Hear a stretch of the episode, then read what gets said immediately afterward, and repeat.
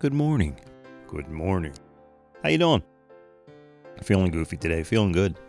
Got a song stuck in my head, and the song is called "Feeling Good." Now, originally by uh, Nina Simone, and then redone by many artists, I believe. But the one that the version that I'm thinking about inside my head is the one redone by Matt Bellamy, and Matt Bellamy happens to be the lead singer in the band called Muse. So uh, I've seen Muse several times, uh, a lot of times in concert here in uh, Philadelphia and also out in Boston, up in Boston. Great band, big fan of Muse. But they do a cool version of Feeling Good, so woke up with that song stuck in my brain, and they call that an earworm, where it just won't go away. Now, yesterday's ear earworm. Speaking of earworms, people were like, probably like, "Oh my god, that's disgusting." It's not a worm. It's just uh, a song or a phrase or something that just keeps playing over and over inside that loop in your brain. I'm bouncing between "Feeling Good" by Nina Simone and "That's Life" by Frank Sinatra. And it's funny because uh, I am feeling good.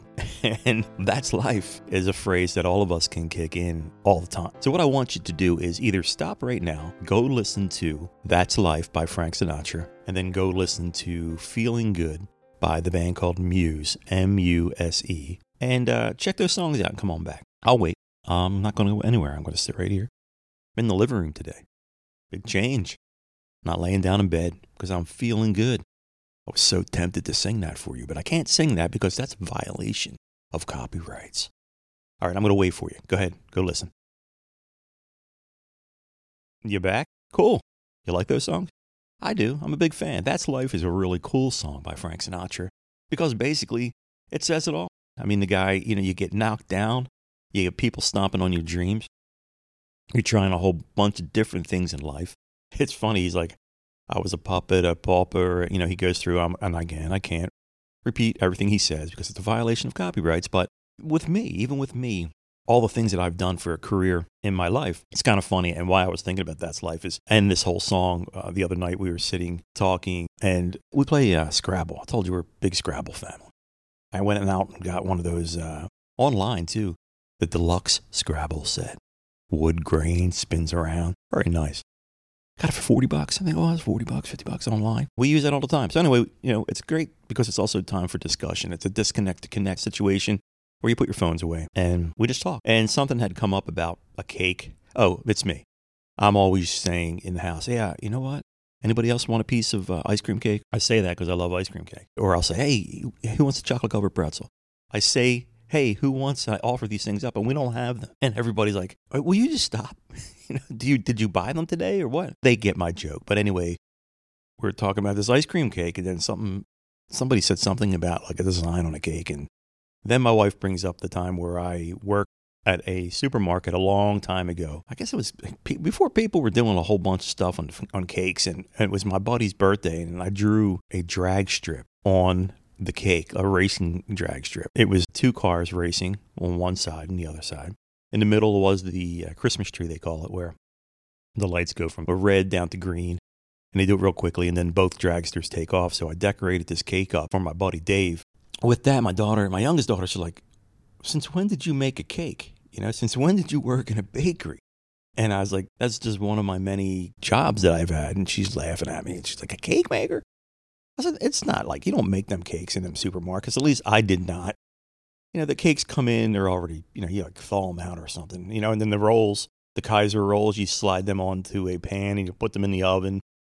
And they come out and they're hot and they look like they were just cooked. Yeah, they were. Technically speaking, they were just, you know, just made, but, you know, I wasn't a baker per se. Uh, she got a big kick out of that. When I hear that song, That's Life by Frank Sinatra, I think about all the things, all the careers that I used to have, all my little dreams. And, and quickly, uh, okay, it started out as a, uh, the Bulletin newspaper in the Philadelphia area. We had the Philadelphia Inquirer, Philadelphia Daily News, I believe it was, and Philadelphia Bulletin, the Evening Bulletin. And I delivered the bulletin. It was a fat newspaper, man. It was a heavy newspaper. It was a good paper. My father was actually on the cover of it for his work. It was very cool. But yeah, so I delivered the bulletin. And then I also worked at a record store. I worked at a cold cut store, uh, like a deli, sliced meat and cheese and all that type of stuff. And where else did I work? Down at the airport. I worked at the supermarket. I worked at this uh, bakery.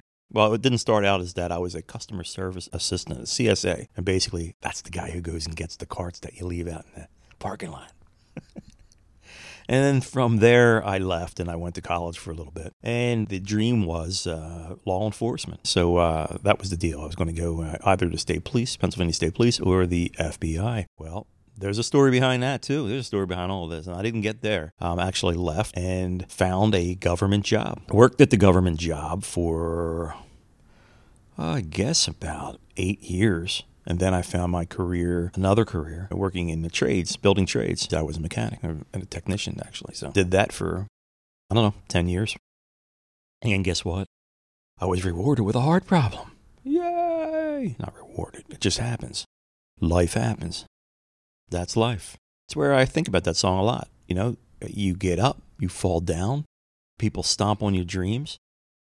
Oh, what I have not told you is in between all of those little dreams, you know, in between and during, I started a, a, landscaping business. I had that going. That was doing really well. That really took off. Uh, what happened after that? Oh, the candles, the candle, uh,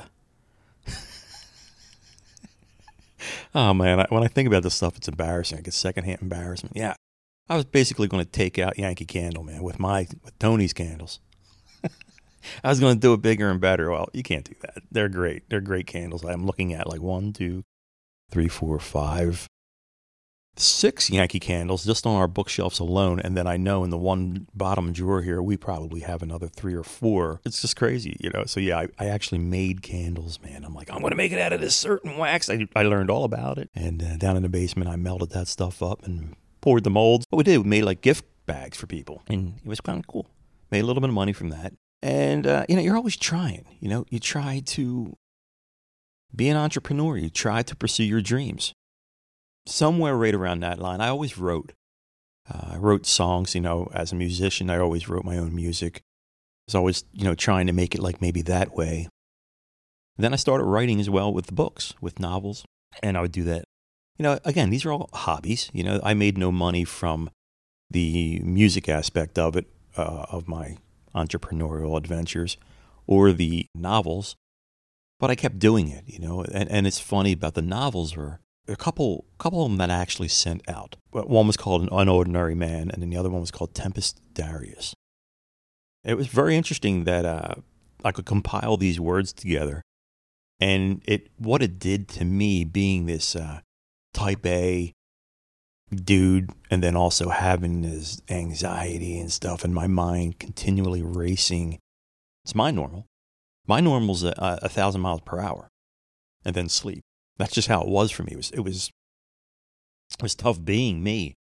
Just mind racing all the time. I can do this and then I can do that. And like it's crazy, man. Like nothing but like an adrenaline junkie. On top of all those things that I just mentioned to you, add in there being on two, three hockey teams, coaching, karate, biking, eh, you know, hitting a heavy bag, lifting. That was my life. There was no sitting back and watching the sunset on a beach. It was a thousand miles per hour all the time dirt bike riding. I mean, and just everything in there, always busy, going, going, going, adrenaline flowing. And then the writing was really cool. That's something that kind of slowed me down, especially when I needed to be slowed down after the diagnosis of the heart problem. So the writing forced me into a mode of chill, love of relaxing. But reason being where I even started that was not sleeping. So I would, you know, I'd go to bed about nine o'clock, about nine nine thirty. I believe it was uh, 9.30, In Touch Ministries would come on with Charles Stanley, Dr. Charles Stanley at 9.30 in Philadelphia on WFIL. I believe before that was Greg Laurie at 9, and this was years ago. This was the time slots. So I would listen to both of those and really just relax me and set my head straight. And it was listening to both of those guys, but especially Dr. Uh, Charles Stanley for In Touch Ministries that just woke me up, like got me out of a lot of the depression and made me realize, you know, things happen for a reason in life. You know, we're not in control. We think we're in control. We think we are on this self uh, defined journey through life, and it's not what it is. It, it is just, it's life happening. People will say, well, it's predestined. Is it? We do make decisions, we do make choices. But what are those choices and decisions based off of? I don't think any of us really know that. I think to say that we are in control of our own destinies is an illusion. I think we are guided and diverted on our life's path by a lot of different things that happen, little situations that arise. in life, life happening that divert us in different directions, different directions for safety, different directions for security, different directions just for survival. These different winds of change, if you will, blow us left and right off of our path. And uh, we hope that we stay on the journey, the path that is chosen for us or is uh, set aside for us by God. We want to be on the right path, at least I do anyway. And all the time I'm talking about that, I'm also mindful of the moral compass that we all try to follow. And at least I, I have a very refined one that I, it's a very strict one that I really try to stay on. So, with all that, again, that song, That's Life, just makes me think of all that and where I am now, where I started out at, and then the different people along the way that encourage you to pursue your dreams or the folks that want to stomp on you. Just like Frank sings in that song, you know, you get up, you get down, you get right back up on your feet again, and that's just part of life.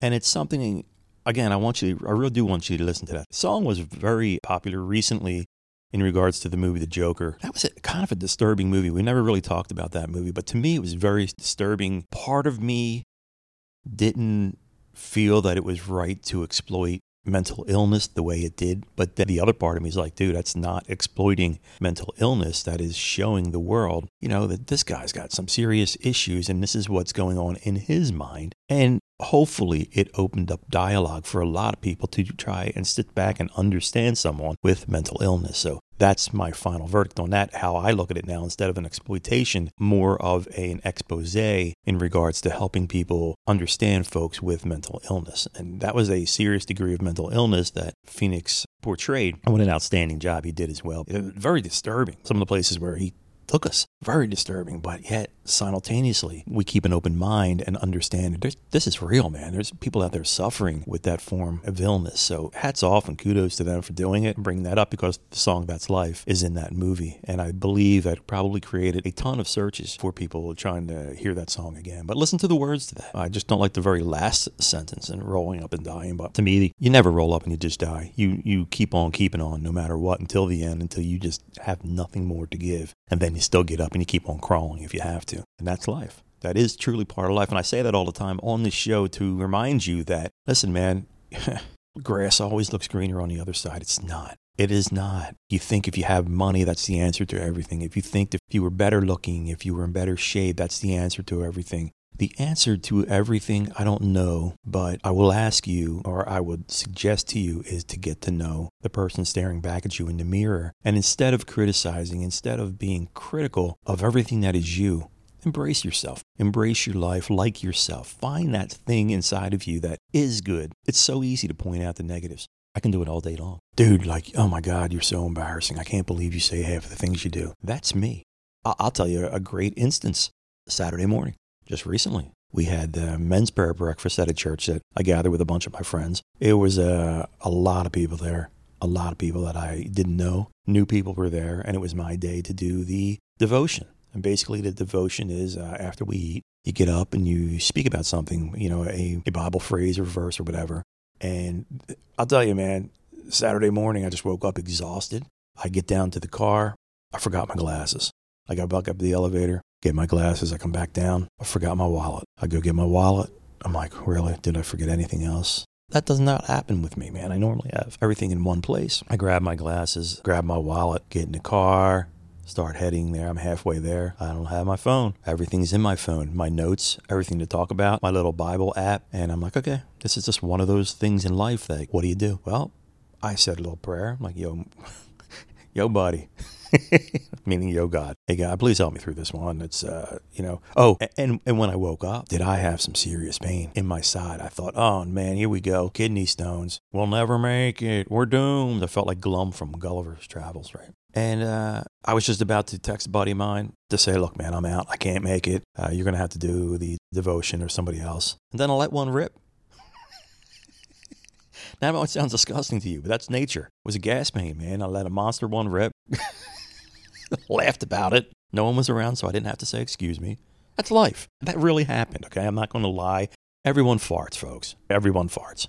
And I happened to let out a big one, and uh, it was great.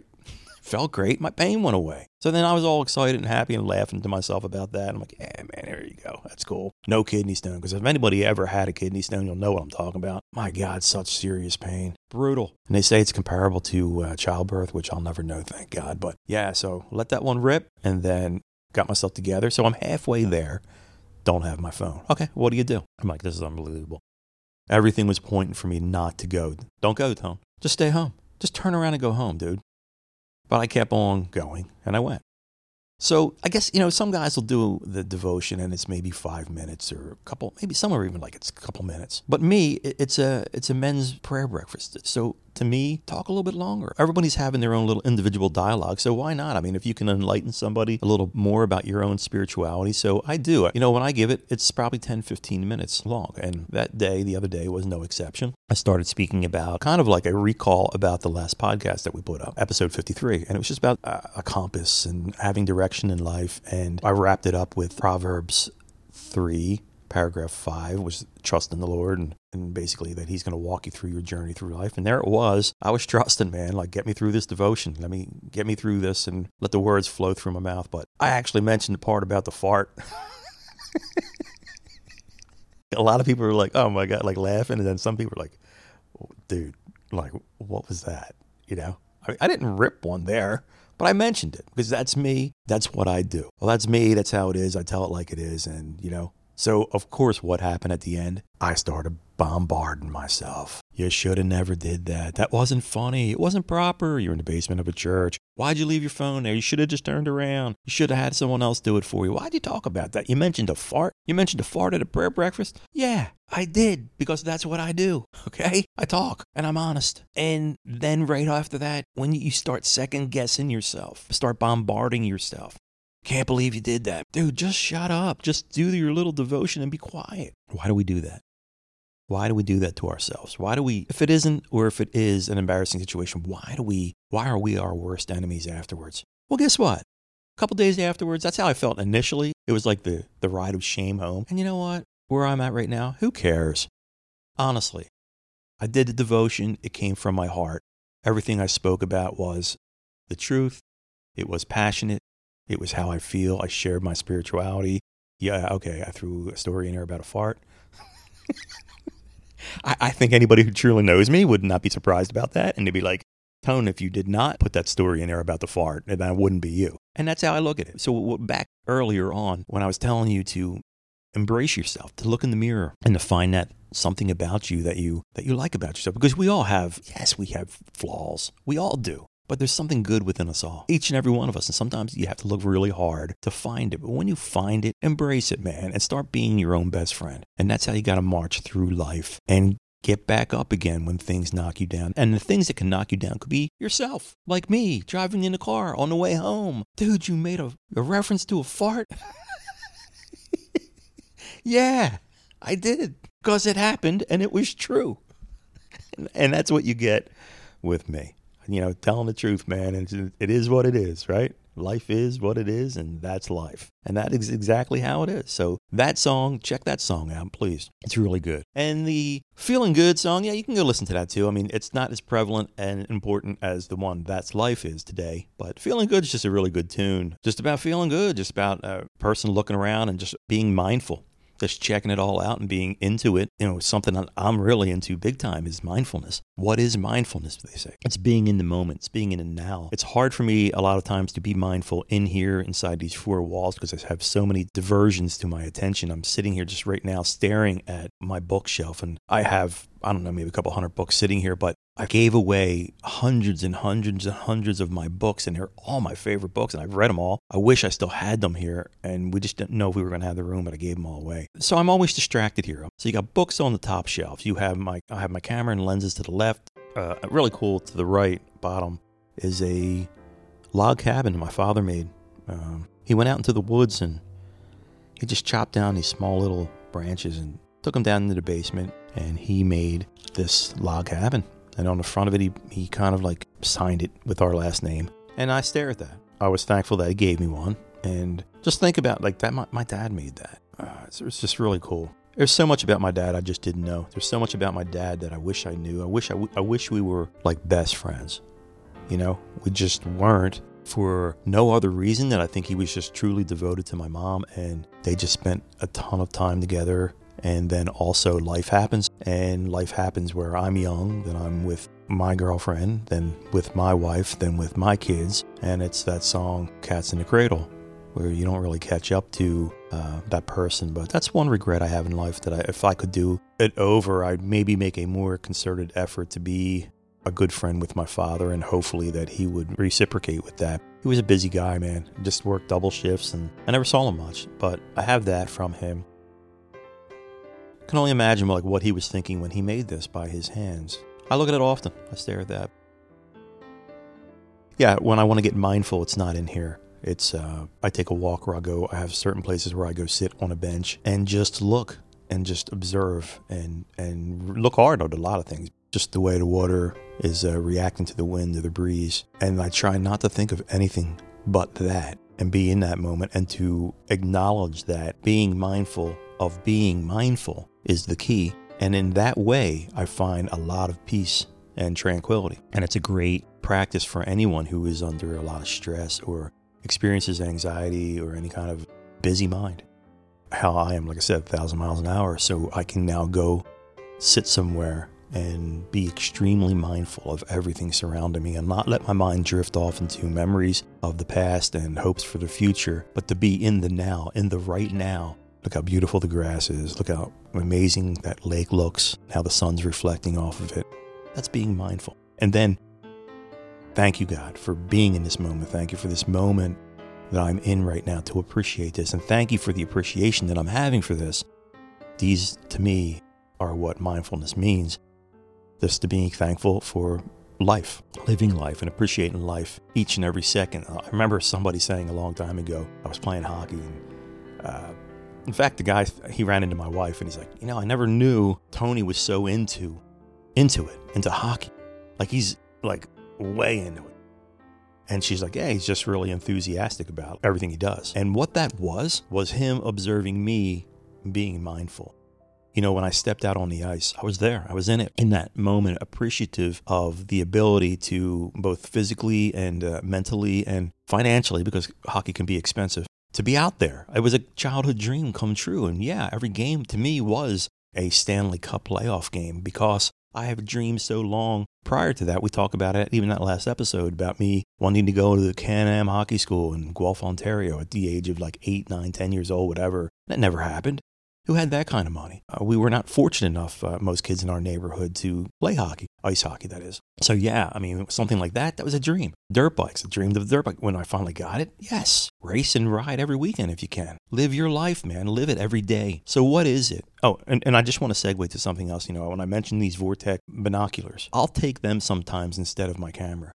Reason being, my daughters get on me all the time. Dad, Stop worrying about the perfect shot. Stop always worrying about trying to capture the moment. Instead, live the moment. You're missing a lot, you know, by always looking through the camera lens. But that's me being mindful. And my oldest like, is it? And hmm. I'm like, yeah, you got a point there. So that's why I bought the binoculars. What what you do when you got binoculars? Forces you to look closer, right? You're looking out there and you're looking closer. So either the camera or the binoculars, both very cool ways to, to practice mindfulness. Also with a, a sound recorder like I do as well. So that works for me hopefully you find something that works for you and take yourself out somewhere sit on a bench and give yourself a break instead of bombarding yourself with the negativity or you're so critical of yourself can't believe you did that can't believe you said that can't believe you talked about a fart while you're sitting in the basement at church in front of people you don't know. Oh well that's life. Just a quick one for today. Hey listen thanks very much for listening. Do me a favor. Go check out that song that's life by frank sinatra. Listen to the words but most importantly, what I want you to hear within that song is getting yourself up, man. After people kick you and knock you down, you got to get back up no matter what. In life, life is a gift, it's a beautiful thing. And don't let anybody keep you down, man. Just get yourself up no matter what. Just keep on getting up.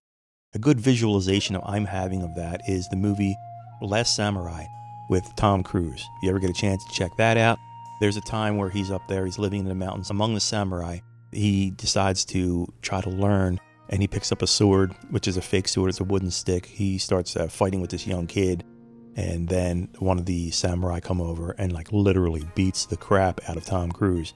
But he keeps getting back up. And in that, they admire and respect it. Get yourself up. No matter what happens in life, no matter how many times you're beaten back down, get up. You're not alone. We are all with you. Believe in yourself because we believe in you. Have a great day. Thanks for listening. And if you like this, hey, do me a favor share it with somebody, share it with one person, and then ask them to share it if they like it. Thanks, people. Have a great day, man. Have a great week, and I'll talk to you soon. Peace.